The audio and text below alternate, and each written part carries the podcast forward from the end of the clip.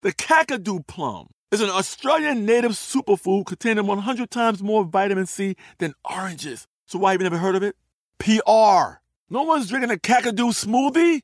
I'm JB Smoove, and that was a full episode of my new podcast, Straightforward, inspired by guaranteed straightforward pricing from AT&T Fiber. Get what you want without the complicated. AT&T Fiber, live like a gigillionaire. Available wherever you get your podcast. Limited availability in select areas. Visit AT&T.com slash hypergig for details.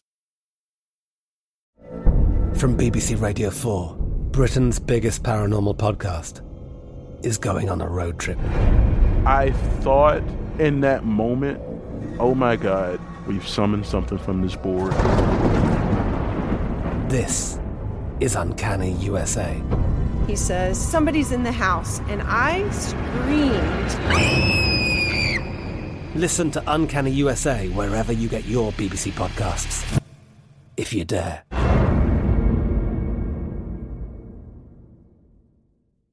Hey everyone, this is Jodie Sweetin from the podcast How Rude, Tanneritos. I've been needing a quick getaway with my family, and the 2024 Hyundai Santa Fe is the perfect vehicle to take us there. It has standard third row seating, so I'm able to pack my entire family, plus pets, in the car while also having enough room for our camping essentials. Available HTRAC all wheel drive will get us through any dirt trails, and available dual wireless charging pads will ensure we never have to worry about getting stuck with a dead phone in the middle of nowhere.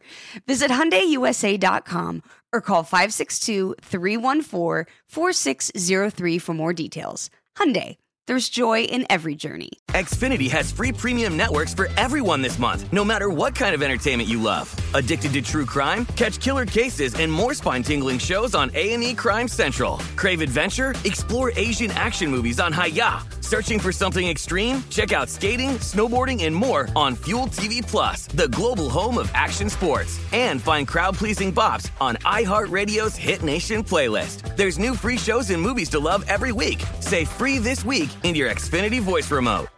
Hey y'all, we're rerunning two episodes today, which means you might hear two hosts. Enjoy the show. Welcome to this day in history class from howstuffworks.com and from the desk of Stuff You Missed in History class. It's the show where we explore the past one day at a time with a quick look at what happened today in history. Hi there, and welcome to the podcast. I'm Christopher Hasiotis, your temporary host sitting in for Tracy V. Wilson, who'll be back in four days. But today is December 13th, and Ibn Battuta completed the account of his world travels on this day in 1355. The man born Abu Abdullah Muhammad ibn Battuta became one of the most accomplished travelers of history. He was born in Tangier on February 25, 1304. Now, Tangier is in what's today known as Morocco, but the city's history may go back as far as the Phoenicians in the 10th century BCE. When Ibn Battuta was born, Morocco was ruled by the Marinids, one of several Berber dynasties from medieval times. Battuta left Tangier when he was 20 years old, setting out on the Hajj to Mecca. He wrote, I left Tangier as my birthplace on Thursday the 2nd of Rajab, 725. That's 725 in the Hijri Islamic calendar. With the intention of going on pilgrimage to Mecca, I set out alone, having neither fellow traveler in whose companionship I might find cheer, nor caravan whose part I might join but swayed by an overmastering impulse within me and a desire long cherished in my bosom to visit these illustrious sanctuaries. So I braced my resolution to quit my dear ones, female and male, and forsook my home as birds forsake their nests. My parents being yet in the bonds of life, it weighed sorely upon me to part from them, and both they and I were afflicted with sorrow at this separation. I was then only twenty. Ibn Battuta traveled east from the Maghreb, along the southern Mediterranean coast through Algiers, Tunis, Tripoli, and Alexandria. Sometimes he joined caravans for safety in numbers. Sometimes he met people along the way. He married a woman in Sfax, for instance, in what is now Tunisia. He spent Ramadan in Damascus, then went on to Medina and finally completed his Hajj in Mecca. But after performing his pilgrimage, he just decided to keep traveling. He could have returned home, but instead headed to what's now Iraq, Iran, Somalia, the eastern coast of Africa, Anatolia, Crimea, India, Pakistan, Indonesia. He did over his lifetime return to Mecca for several Hajj pilgrimages, but on his travels he met with many rulers, emperors, sheikhs, and viziers. He served for a while as a local judge in the islands known as the Maldives, which had then recently converted to Islam. While there, he married into the royal family. In fact, Ibn Battuta had a number of marriages over the years and in multiple countries. He made his way to China under Mongol rule. While there, he saw paper money and was very, very impressed. Now, by the time Battuta wrapped up his life of travel, he'd have visited 44 different countries, if you're judging by today's boundaries. He hit up Central Asia and South Asia, China, and parts of southern Africa and Eastern Europe. He covered the majority of the Islamic world, also known as Dar al Islam. Ibn Battuta traveled 75,000 miles, or 121,000 kilometers. He spent 29 years traveling.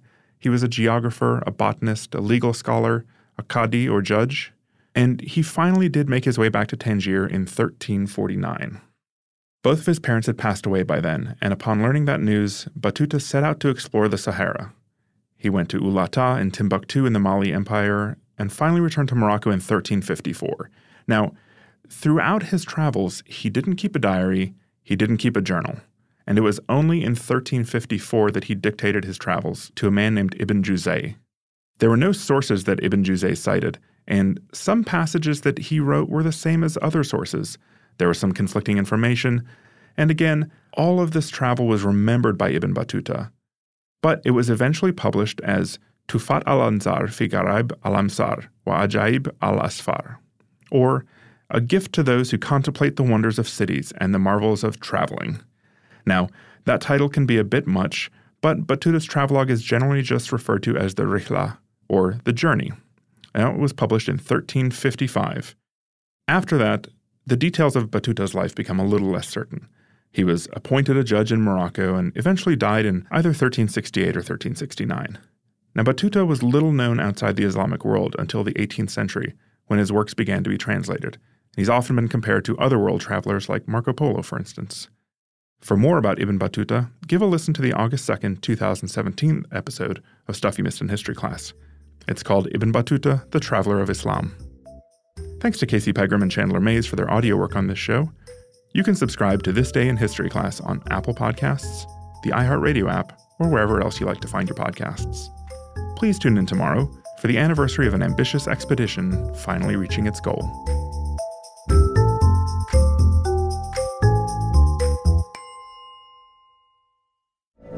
From BBC Radio 4, Britain's biggest paranormal podcast is going on a road trip.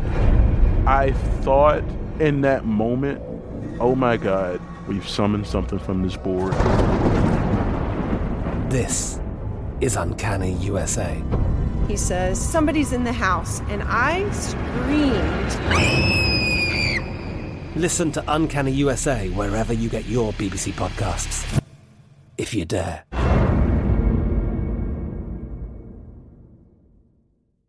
Xfinity has free premium networks for everyone this month, no matter what kind of entertainment you love. Addicted to true crime? Catch killer cases and more spine-tingling shows on A&E Crime Central. Crave adventure? Explore Asian action movies on Hi-YAH. Searching for something extreme? Check out skating, snowboarding, and more on Fuel TV Plus, the global home of action sports. And find crowd-pleasing bops on iHeartRadio's Hit Nation playlist. There's new free shows and movies to love every week. Say free this week in your Xfinity voice remote.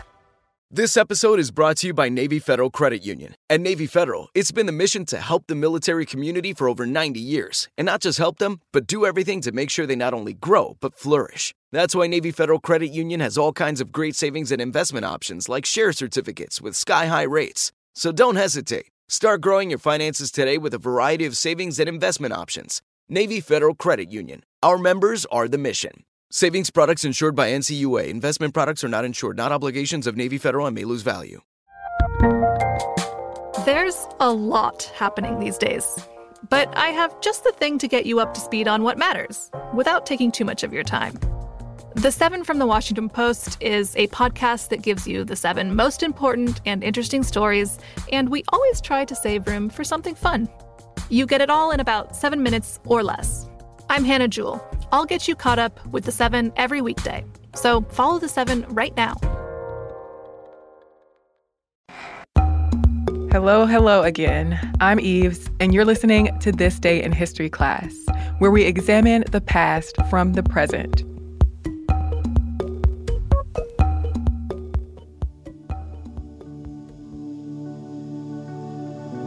The day was December 13th, 1903.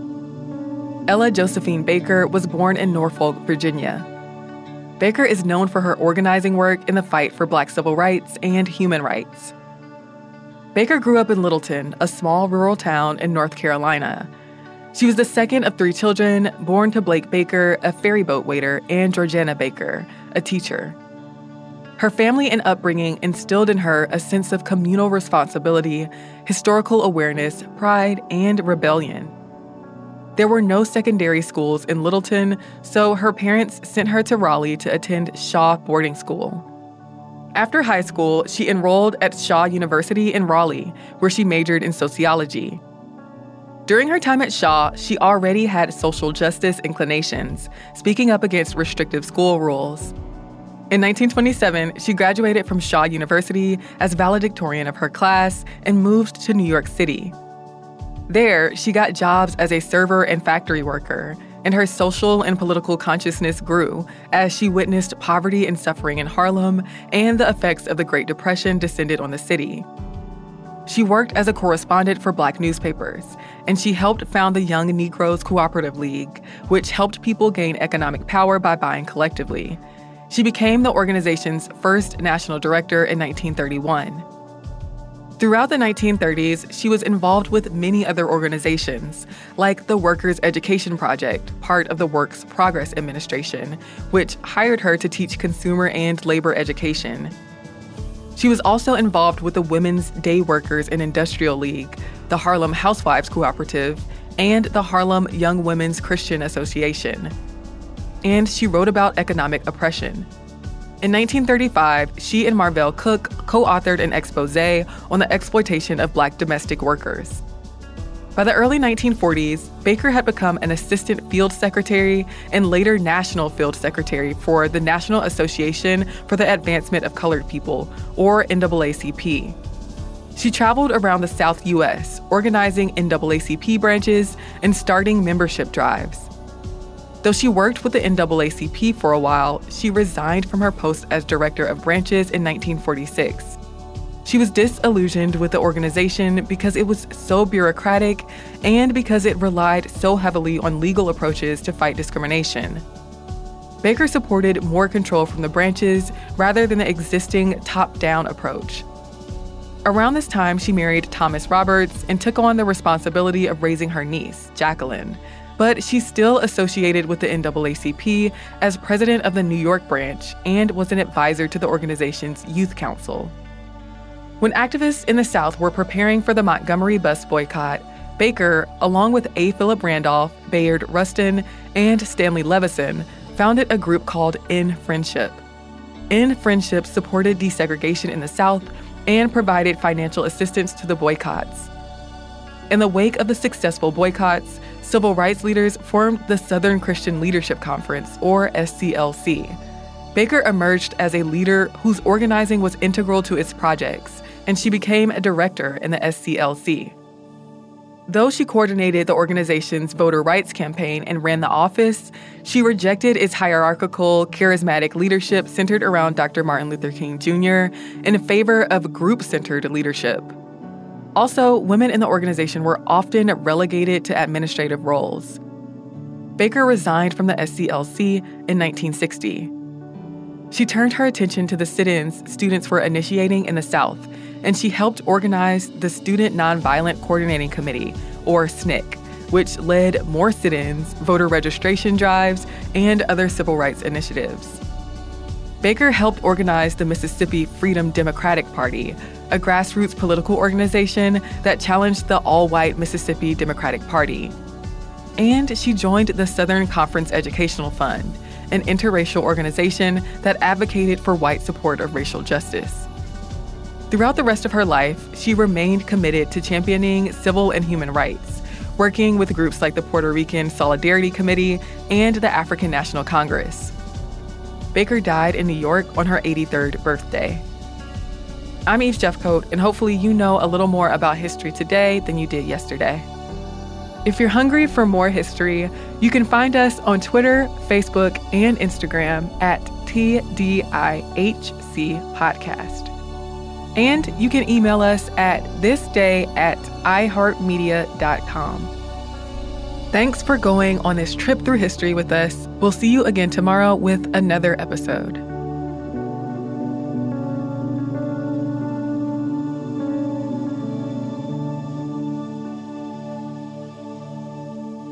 For more podcasts from iHeartRadio, visit the iHeartRadio app, Apple Podcasts, or wherever you listen to your favorite shows. I'm Katya Adler, host of The Global Story. Over the last 25 years, I've covered conflicts in the Middle East, political and economic crises in Europe, drug cartels in Mexico. Now I'm covering the stories behind the news all over the world in conversation with those who break it. Join me Monday to Friday to find out what's happening, why, and what it all means. Follow the global story from the BBC wherever you listen to podcasts. Xfinity has free premium networks for everyone this month, no matter what kind of entertainment you love. Addicted to true crime? Catch killer cases and more spine-tingling shows on A&E Crime Central. Crave adventure? Explore Asian action movies on Hi-YAH. Searching for something extreme? Check out skating, snowboarding, and more on Fuel TV Plus, the global home of action sports. And find crowd-pleasing bops on iHeartRadio's Hit Nation playlist. There's new free shows and movies to love every week. Say free this week in your Xfinity voice remote. You never want to find yourself out on the water fishing without the essentials. So it's best to always pack a Columbia PFG Solar Stream Elite hoodie to protect against the sun. I mean, it provides great protection and it's really breathable so you don't get hot. That's a win-win. Columbia PFG has a lot of great gear, so before you head out on the water, head over to columbia.com slash PFG to shop their performance fishing gear. Ready? Let's go. Give me a vacation. Vacation. Give me a golf course. 70 courses. Let's get a water sport. Paddleboarding. Can I get excursions? Whale watching. Time for chill vibes. Beach yoga. How about a garden tour? Balboa Park. Give me a dolphin. What's that spell? San Diego. If you're happy and you know it, San Diego is the place to show it. Book your trip at san diego.org. Funded in part with the City of San Diego Tourism Marketing District Assessment Funds.